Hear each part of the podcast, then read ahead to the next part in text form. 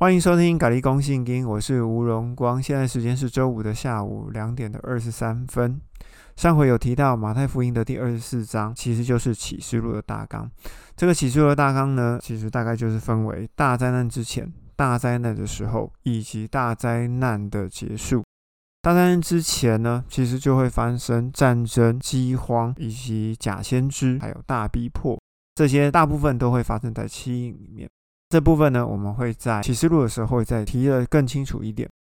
另外，就是在大灾难的日子，大灾难的日子呢，就是有造成荒凉的可证者站在圣地的时候。那这个荒凉的可证者是谁呢？其实很简单的，就是假先知以及假基督。在马太福音二十四章的二十四节这边提到，他们会显出一个很大的神机骑士，连选民都迷惑。什么样的神机骑士呢？假先知会先登场，也就是那位假的以利亚，也就是马拉基书四章五节说的那个以利亚。黑暗的权势也知道上帝所设定下来的规矩，所以他会依循的这个规矩来迷惑选民。所以这个假先知一登场的时候，他就会站在圣殿的祭坛前面，显出一个以利亚的招牌神机，也就是火从天降，以至于所有的选民都被迷惑。从那个时间开始，第三圣殿就将会启用，然后被受统治的七年哦，就正式的开始。新约的恩典福音也在那个时候正式的终止了，也就是耶稣说的入夜以后就不再传福音了。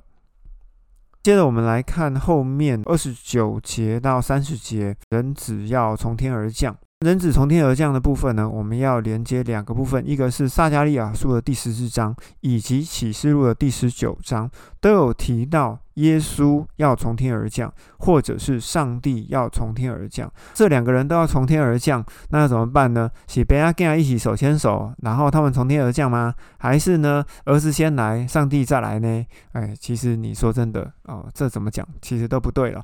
在上一集我就有直接开宗明义的直接讲，请你接受耶稣就是上帝啊，对啊，他们就是三位一体啊，耶稣就是上帝，他们本身三位一体啊，不是你说的那个三位一体哦，因为你要把它想。讲成耶稣就是里面的上帝，人有分很多层嘛，外面有一层肉体，里面有一层灵魂，灵魂里面在包着圣灵，就好像鸡蛋一样，有一个外壳、蛋白跟蛋黄。蛋黄是不是最重要的？对，蛋黄是最重要的。那如果蛋黄拿掉以后，这颗蛋是不是死的蛋？对，这个是死的蛋。如果说鸡蛋里面有蛋黄，代表说这颗蛋是活的嘛？假设它如果是有受精的哈。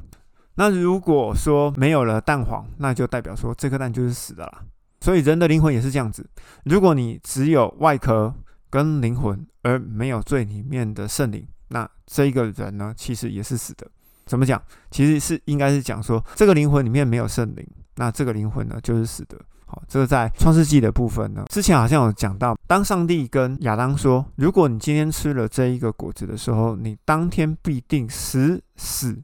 中文翻译是你当天必死啊，必死，必跟死这两个字的翻译，其实中文翻译都应该叫做死跟死，好两个死。可是中文翻译如果写死死的话，当听阿伯啊，人家听不懂，说你到底在讲什么，所以中文翻译的人就写说你必死，一定会死。其实呢，必死这两个字的死死这两个字呢，分别代表了灵魂的死以及肉体的死哦。也就代表说，亚当他是两层的构造。保罗其实也有提到，保罗说：“我外在的人日渐衰残，日渐衰败；我里面的人日渐更新。”也就是说，你里面有一个灵魂的这个人。日渐更新，外面的肉体日渐衰败。我们以这两个例子啊，保罗讲以及上帝对亚当讲的哈，我们对照到创世纪的，我忘记是第一章还是第二章哈，有讲说上帝造人，上帝要造人的时候，他说什么？他说我们要按照了我们的形象跟样式来造人。所以呢，上帝的样子跟结构其实跟人是非常非常类似。就是会有三层的结构，它也是有一个外体，有一个里面，最里面还有一个圣灵。上帝也是三层的结构。来到世上的耶稣是谁呢？来到世上的耶稣是里面的那位上帝，也就是好像我们人类里面的灵魂一样。只是人的灵魂只要离开了肉体，人就死了嘛。可是上帝是灵体啊，上帝不是肉体。所以，上帝的灵体还坐在天上的宝座里面的上帝呢，离开了上帝的里面，来到了人间，进到了一个男孩的肉体里面。这个男孩取名叫做耶稣，大概逻辑是这样子了。哇，怎么在这个地方讲那么久？好，我们继续讲下去哈。所以说，撒加利亚书的十四章以及启示录的第十九章都有在讲的，耶稣跟上帝都要从天而降。其实讲的就是同一件事情，人子要从天降临，就代表说耶稣跟上帝其实就是同一位。接着呢，当号筒声吹响的时候呢，也就是说在七年里面的一半，也就是三年半的时候，第七号的号筒要吹响，那个时候所有的选民就会被召集起来。死人先复活，得到一个新的灵体；活人呢，就从原本的肉体转换成灵体，一起升天到半空中与基督相会。有几个经文要对照的，第一个就是《铁萨罗尼迦前书》的第四章，以及《启示录》的第十一章哦，你们可以先去对照一下。后面还有写到说，要在无花果树上面要学一个功课。之前我们有讲过，在马太福音的第二十一章。无花果树的诅咒啊，诅咒以后，无花果树就枯萎了，就死了。其实这也代表着整个以色列要被诅咒，然后呢灭国。之前我们有提过，提多将军在西元七十年的时候毁了以色列，也毁了圣殿。那个时候就整个以色列灭国。当无花果重新发出新叶的时候，就代表着以色列要重新的复国。以色列复国时间是在一九四八年哦，在这个时间点，其实发生了很多事情哈，包含中华民国政府破迁来台哦，不是啊，不是破迁，转进哈，转进来台。那另外一个呢，就是美国的崛起，在二次大战后，美国崛起，还有一个就是老底家的时期正式开始哦，也就是启示录的第三章的最后面哈，老底家第七封书信，老底家教会正式的开始，这些事情都已经正在进行中了哈，已经是现在进行式了。那现在在等什么？现在就在等圣殿的重建。圣殿只要重建起来，就代表着从马太福音的二十一章到二十四章这几件事情，哈，包含诅咒无花果树、诅咒以色列、诅咒以色列人，以及诅咒耶路撒冷，还有诅咒圣殿这几件事情呢，他在那个时候已经全毁了，然后现在呢，要全部再重新建立起来。所以你看嘛，以色列现在已经复国了，以色列人也慢慢的回归了。接下来呢，就是要等圣殿重建。只要圣殿重重建起来，就会回到刚刚我们讲的荒凉可憎者就会站在圣地。所以呢，请大家要注意哦。如果看到圣殿重建的时候呢，就要知道最后的七年就不远了。接下来我们要要进入今天的本文，马太福音的第二十五章。进入马太福音的第二十五章之前，还是请你可以把纸本的中文圣经拿出来，我们统一版本为新译本。那为什么要新译本，不用和合本？因为和合本经过很多手的转译，在意思上面会有一些落差跟遗漏或偏掉。那还是会希望大家可以使用新译本，因为新译本是从希伯来文以及希腊文直接翻译出来的，它的意思会稍微比较准一点。我不敢说它是百分之百准，可是它大部分准的哈。我们就拿一个最接近原始意思的版本来看圣经。好，我们现在开始看十童女的比喻。十童女的比喻就是有十个童女准备要迎接新郎，从白天等到天黑，所有的童女都睡着了。其中有五个呢有准备油，其中有五个呢没有准备油。到了半夜的时候，哎，新郎来了，他们就叫啊，新郎来了，新郎来了，赶快出来迎接。所有的童女都醒啦，愚笨的就没有油了，因为所有的油灯都烧完了嘛。好，愚笨的没有油，能不能再拿到一些油？所以呢，他们就去城里面去买油。那聪明的呢，就预备油，就直接倒到油灯里面去，点了油灯，然后迎接了新郎。新郎看到他们，就认识了他们，然后呢，他们就一起进到室内里面去。那一些去城里面买油的呢，回来的时候呢，呃，门已经关了，就敲门了啊，请你让我们进去啊，开个门呐。啊，新郎却回答说：“我是来告诉你们，我不认识你们。”这个在讲什么事情呢？我刚刚是不是有提到说？最后七年，如果是整个黑夜的话呢，中间的一半就是在半夜，所以我们可以看到马太福音的二十五章的第六节的一开头就讲说半夜，所以新郎什么时候来？半夜的时候来，在整个七年的一半，好，就是那个中间点。然后呢，他看到这一群有油的这样子的童女。就把童女呢接到室内里面去了。至于没有灯的、没有光，就认不出来这个新郎是谁。所以呢，这些人就被挡到外面去。我们就要回到刚刚所讲的哈，背题的时间就是第七号吹响，也就是在七年的一半。所以呢，也同时印证了这个十童女的比喻哈，就是在七年的一半，也就是在半夜的时候呢，新郎会来，也就是基督会来啊。那个时候呢，他就要把被提的人全部都接走啊。希望大家都可以活着被提了，我觉得这样不错。好，那我们再继续往下看哦。三个仆人的比喻，其实三个仆人的比喻就是主人按着他的财力给了仆人三万、一万二跟六千这样子的银币，三万的就去赚三万。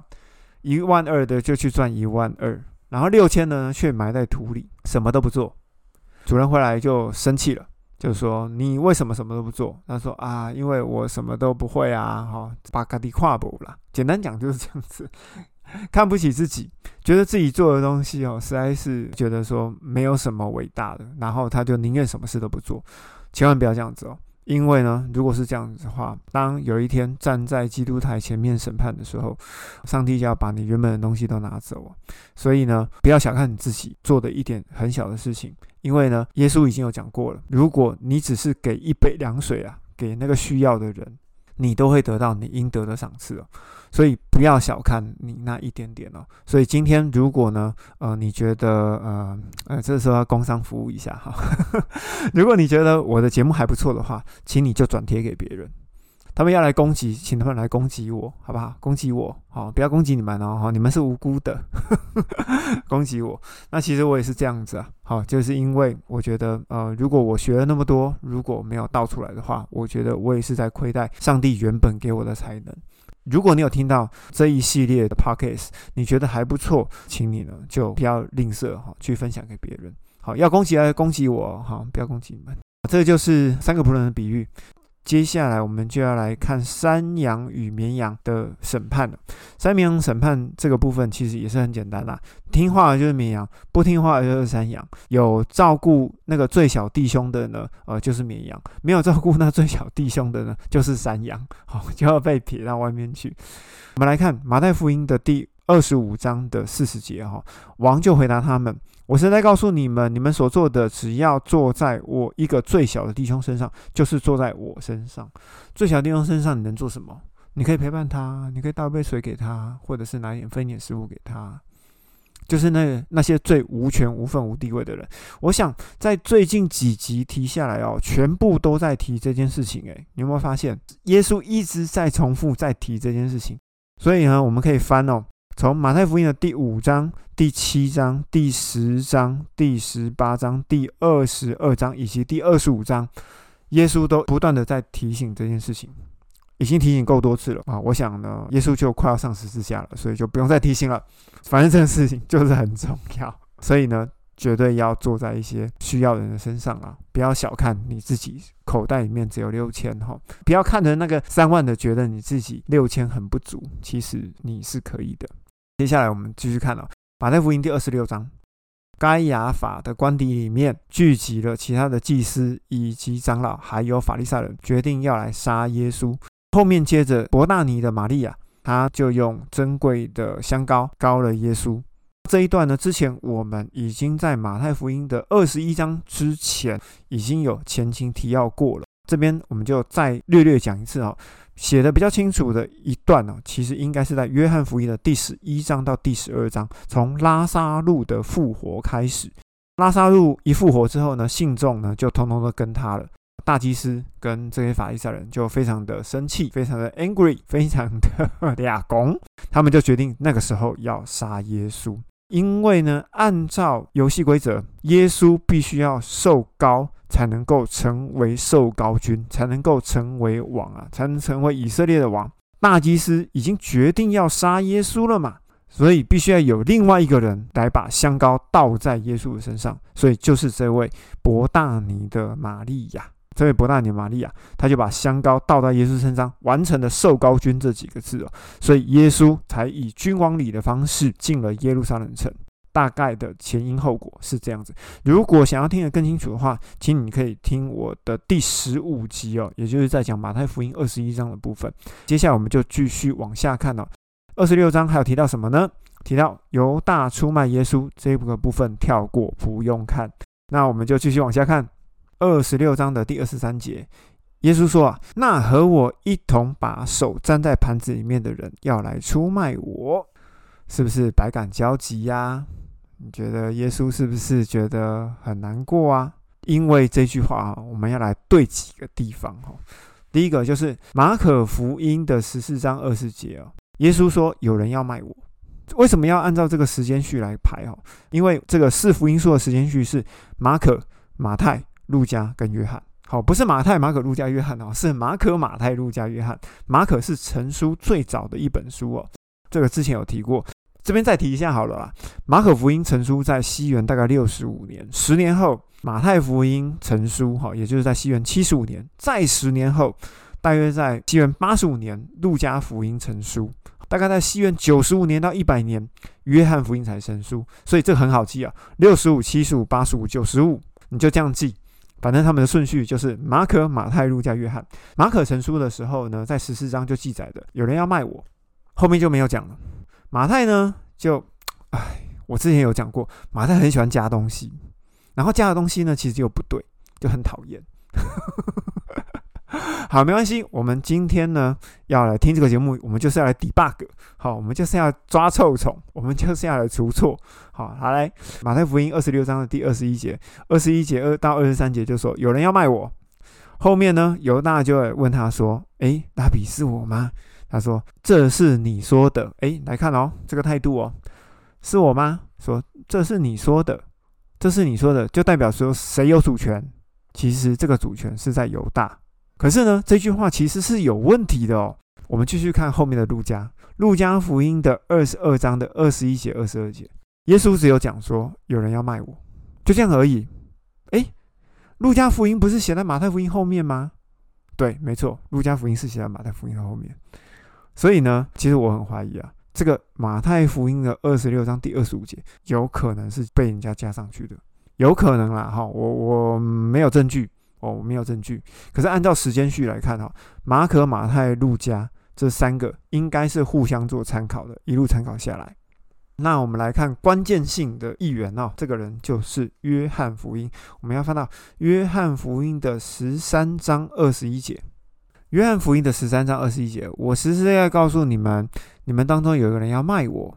门徒们呢就互相看来看去，到底是谁要卖耶稣？有些人就说：“哎呀。”耶稣啊，是我吗？是谁呢？好，就问来问去。好，耶稣回答说：“我沾一块小饼给谁，哈，谁就是了。”于是呢，耶稣又蘸一块小饼递给犹大。那犹大呢，接过饼呢，撒旦就进入他的心。其实不是这样子哦，应该反过来。犹大接过饼，耶稣对他说：“你要做的，你就快去做吧。”所以撒旦就进入他的心。怎么讲呢？其实犹大原本就在预备这件事情。可是如果耶稣不开绿灯哦，不给他一张通行证，犹大是没有办法做这件事情的。有这样了解吗？刚刚讲的哈，在马太福音的二十六章的二十五节，这是你说的。诶，这个主权是在犹大哦。撒旦的主权可能比耶稣还大，或者是他们平权。你觉得这样对吗？这样逻辑绝对不通哦。约翰福音十三章的这个主权的分配，这才是对的。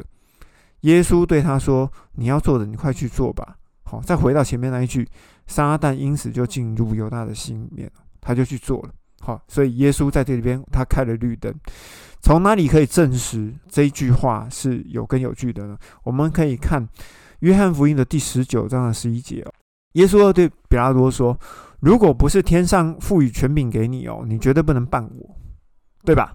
所以权力在谁身上？在天，在耶稣的身上哦。如果不是天上赋予权柄。”好，你就不能办我。我们再回头看哦，是在约翰福音第十章的十八节哦。约翰福音的第十章的第十八节，耶稣说什么呢？没有人能够夺去我的生命，是我自己舍去的。我有权利把生命舍去，也有权利把它取回来。这是我从我父所领受的命令。所以，权利在谁身上？是在耶稣的身上。耶稣说要去死就去死。耶稣说没有能够办我，没有人就能够办他。哦，所以说这个权利是在耶稣身上。请你不要再误会犹大了。犹大虽然说很坏啊，其实也不能说很坏。犹大只是一个工具啦，他只是完成受高军被剪除当中的一个工具。好，所以请你就不要不要再怪他了。好，他也是一个工具而已，就好像拉萨路，拉萨路也是个工具啊。不管什么工具，就是上帝为了要成就他最后旨意的那个工具。你跟我也都是工具，好吧？好，预言彼得三次不认主啊，啊，这个部分就不用看，好，跳过。那接下来克西玛尼的祷告，嘿嘿，这个就很好玩了。耶稣和门徒来到一个地方，名叫克西玛尼。就对门徒说：“你们坐在这里，我们我到那里去祷告。”那耶稣带了谁呢？带了彼得跟西皮泰的两个儿子。西皮泰的两个儿子是谁？请你查马可福音哈，他有告诉你是雅各跟约翰。雅各不是耶稣的弟弟雅各，是另外一个雅各哈。雅各很多个，耶稣就带了彼得跟雅各还有约翰三个人入到园子里面去。好，来我们看到。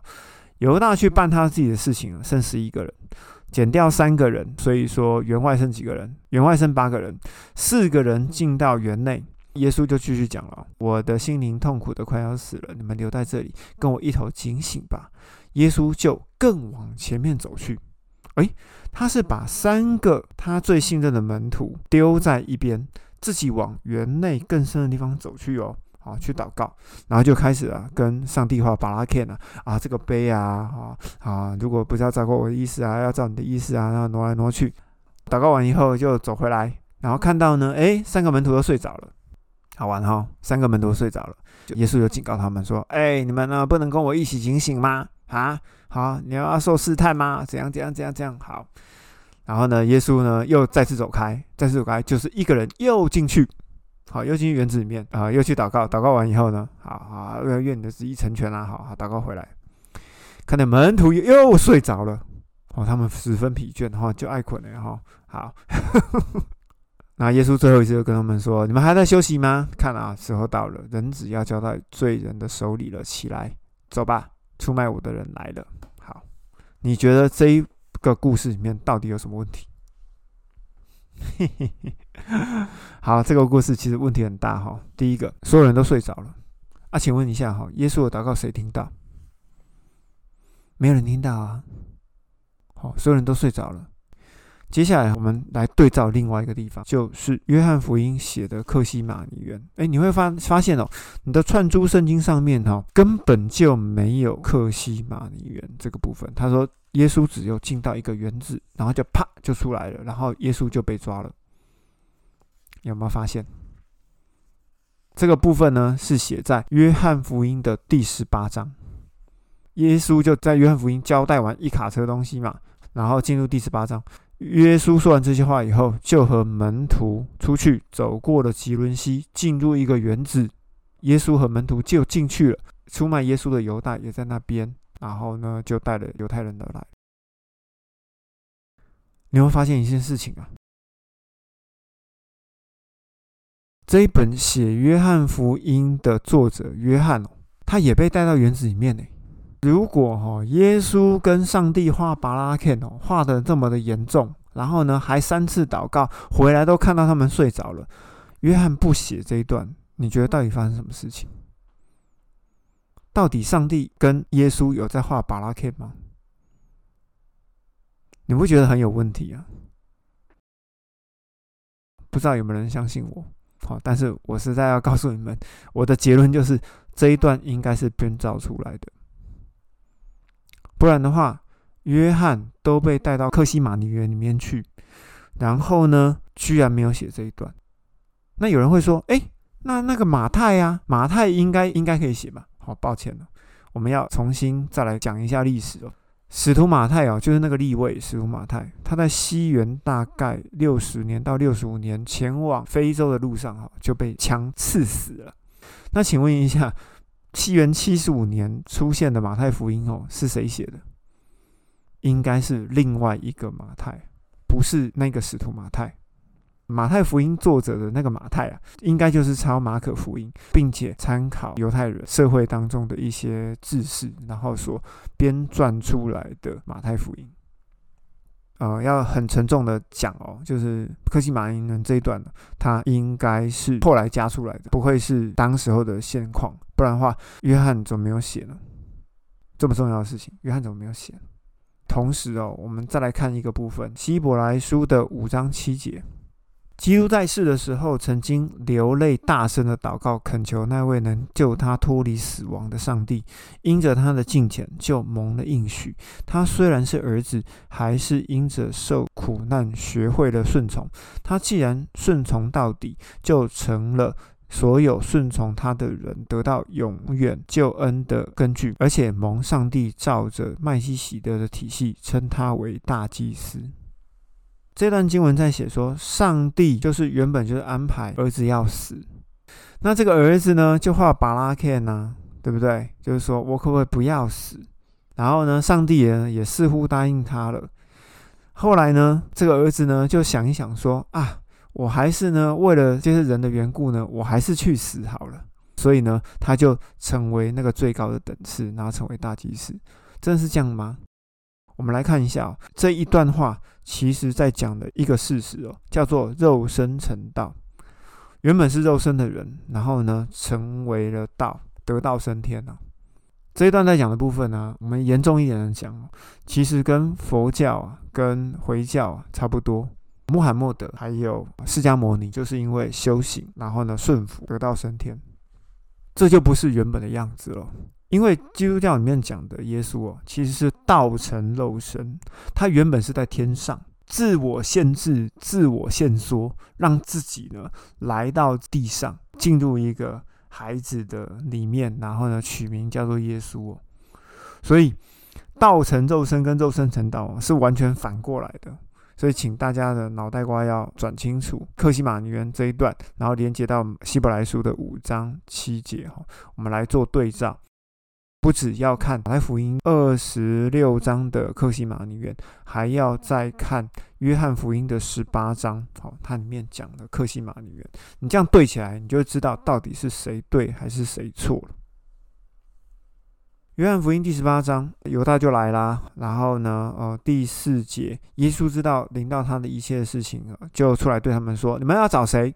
他就回答：“拿撒勒人耶稣。”耶稣就说：“我就是。”当耶稣一讲“我就是”的时候，他们就应声倒地。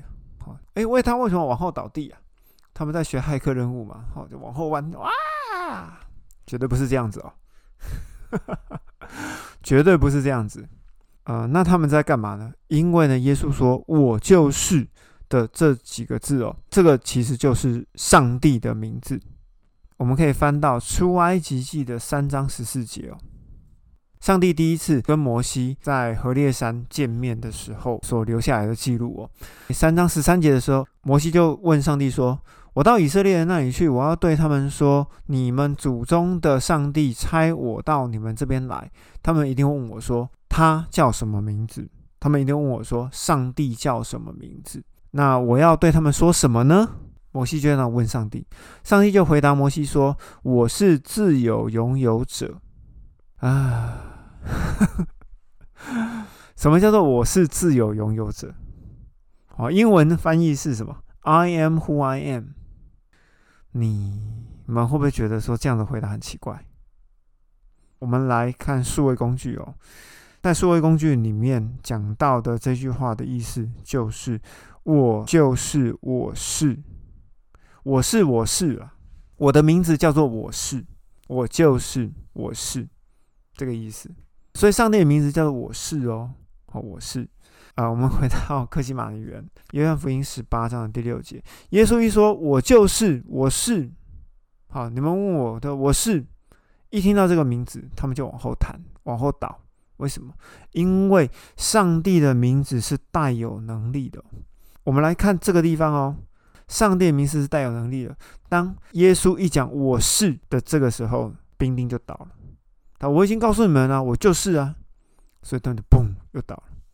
所以上帝名词是带有能力的。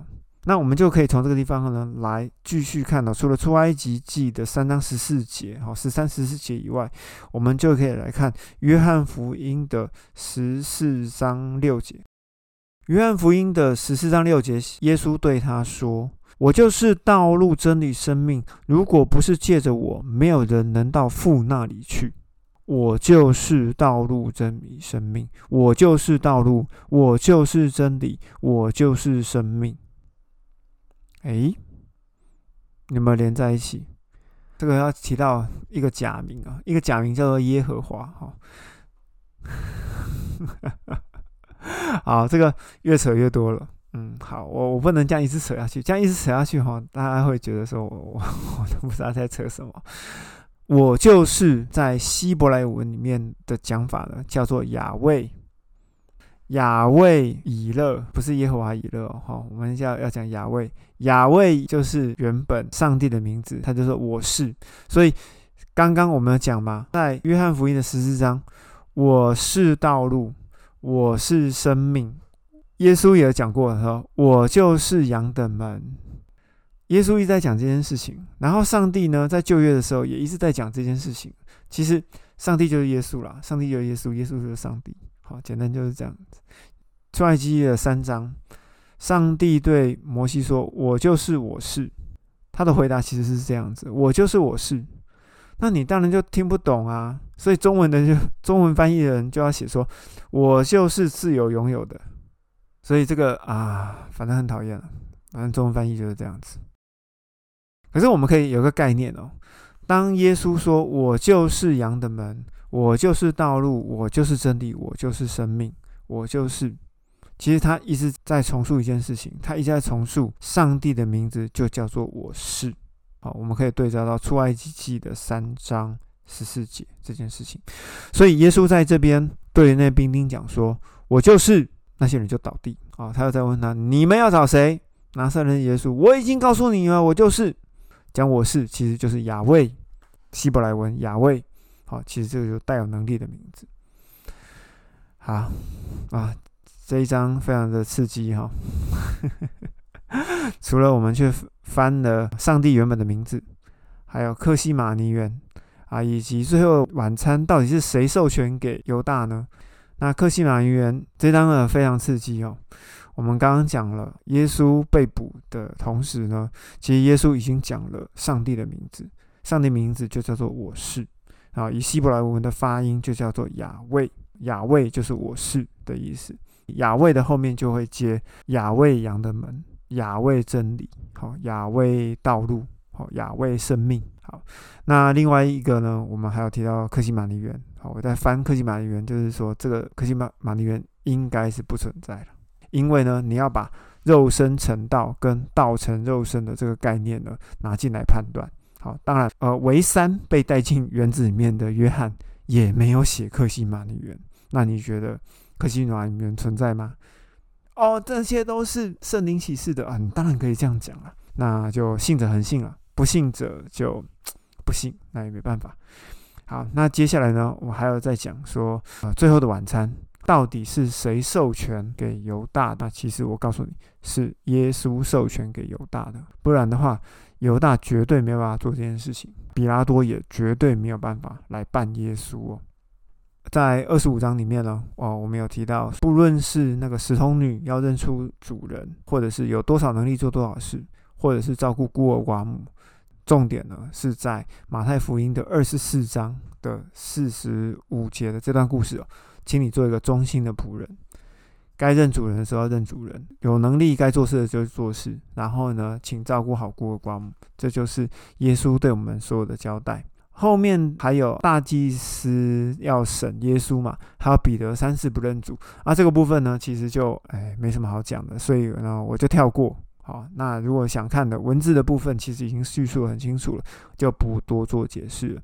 啊，接下来呃的下一集是马太福音的二十七章啊，比拉多要来审耶稣及被定，还有耶稣的埋葬啊，这一集呢也是非常精彩。